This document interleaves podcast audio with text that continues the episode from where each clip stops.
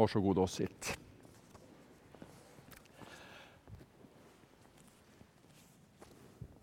För den som vill ha en lektion i tro skulle jag vilja föreslå följande. Nästa gång när det är stjärnklart ute eh, och du ska åka iväg någonstans, ja det kan ju vara lite svårt här inne i Göteborg, men, men du kan ju passa på när du är någon annanstans där det inte är så mycket ljusföroreningar. Titta då först upp på natthimlen och notera noggrant vilken stjärna som befinner sig rakt ovanför ditt hus. Och när du sedan ska vända hemåt igen eh, och det fortfarande förhoppningsvis är stjärnklart, leta då åter upp den stjärna som befinner sig rakt ovanför ditt hus och med den som enda vägledning beger du dig hem. Du kommer då troligtvis att finna att den metoden är minst sagt oprecis. För exakt vad en stjärna befinner sig över blir så att säga beroende av var man själv befinner sig. Och det är inte direkt som att navigera med en GPS om man säger så.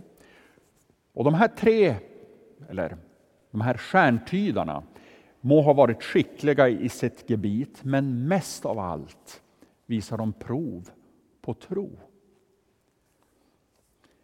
För vad i hela världen kan ha fått dessa män, tre män kanske de var, de hade då tre gåvor i alla fall. Vad kan ha fått dem att ge sig av på en resa, troligtvis flera månader lång? Vad gjorde att de inte lydde ett av sina säkert många infall under resans gång att ge upp projektet och ge sig av hemåt igen?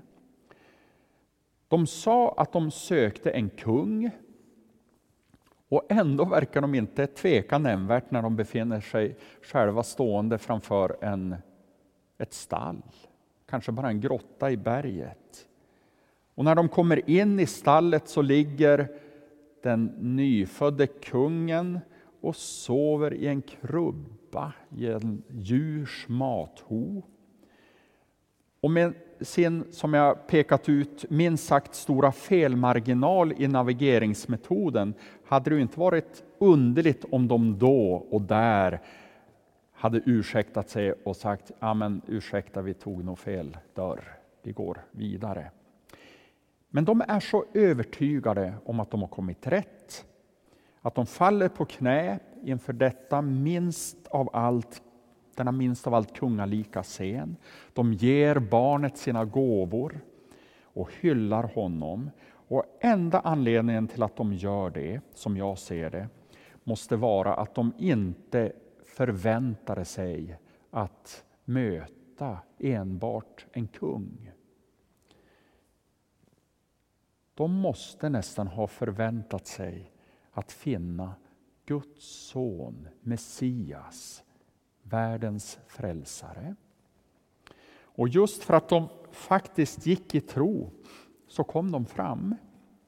Just för att de gick i tro tvekade de inte att ge sina gåvor, guld för en kung, rökelse till en gud och myrra till en människa.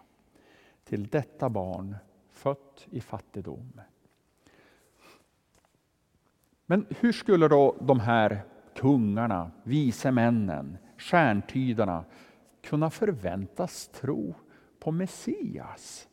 Utlovad av profeter i ett obetydligt judiskt folk som Gud hade utvalt långt borta. Ja, tänker vi lite fritt så kan vi hitta vägledning och svar på den frågan i, i Daniels bok i Gamla testamentet. Historien var denna, att den assyriska stormakten hade åren före 600-talet före Kristus börjat komma i gungning. Och den nya aktören på storpolitikens scen blev det babyloniska riket under kung Nebukadnessar. Han erövrade land efter land, även det judiska riket och förde i omgångar bort stora delar av befolkningen i fångenskap till Babel. Och så skedde också med den unge Daniel, någon gång i, kring år 600 f.Kr. Och han tillsammans med en grupp unga män utvaldes av kungen att bli en sorts elit och en brygga mellan det judiska folket och den kaldeiska babyloniska bildningskulturen. Och Daniel och några av hans vänner de var djupt rotade i sin tro. Och vi kan läsa att Gud utrustade Daniel med stor vishet och också gåvan att kunna tyda drömmar. Och kungen då plågades av drömmar.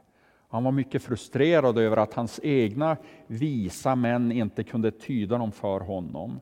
Och till slut, efter många omvägar, så kommer Daniel till kungen, tyder hans dröm och blir tillsammans med sina tre vänner hyllad, upphöjd av kungen. Och sen följer många spännande episoder om Daniel och hans vänner. Och läs gärna hemma i Daniels bok om det. I slutet av andra kapitlet då kan vi läsa om hur kungen i tacksamhet över vad Daniel har gjort för honom ger honom en hög ställning och många och stora gåvor. Han gjorde honom till styresman över hela provinsen Babylon och upphöjde honom till ledare för alla de visa där. Och det där sista är intressant i sammanhanget med de visa männen. För det sista här, att Daniel upphöjdes till ledare för dem. I Babylon så fanns en uråldrig tradition av stjärntydning.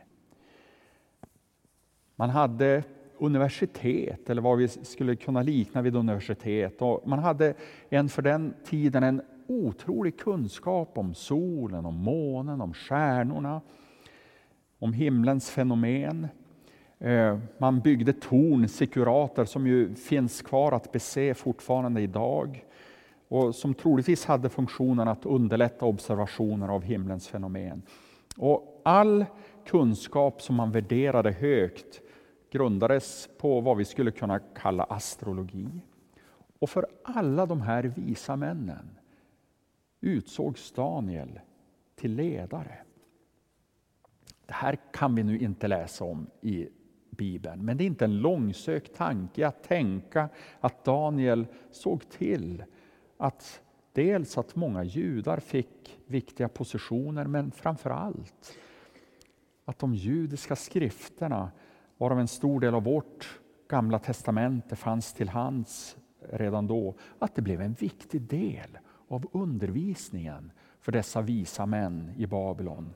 Skrifter som är fyllda av profetior och förutsägelser om Messias, om Guds utvalde. Man kan tänka så här, Luthers skrifter de är 500 år gamla ungefär. Och mycket av det är i allra högsta grad levande och aktuellt idag. Ungefär lika lång tid förflöt från Daniel till Jesu födelse.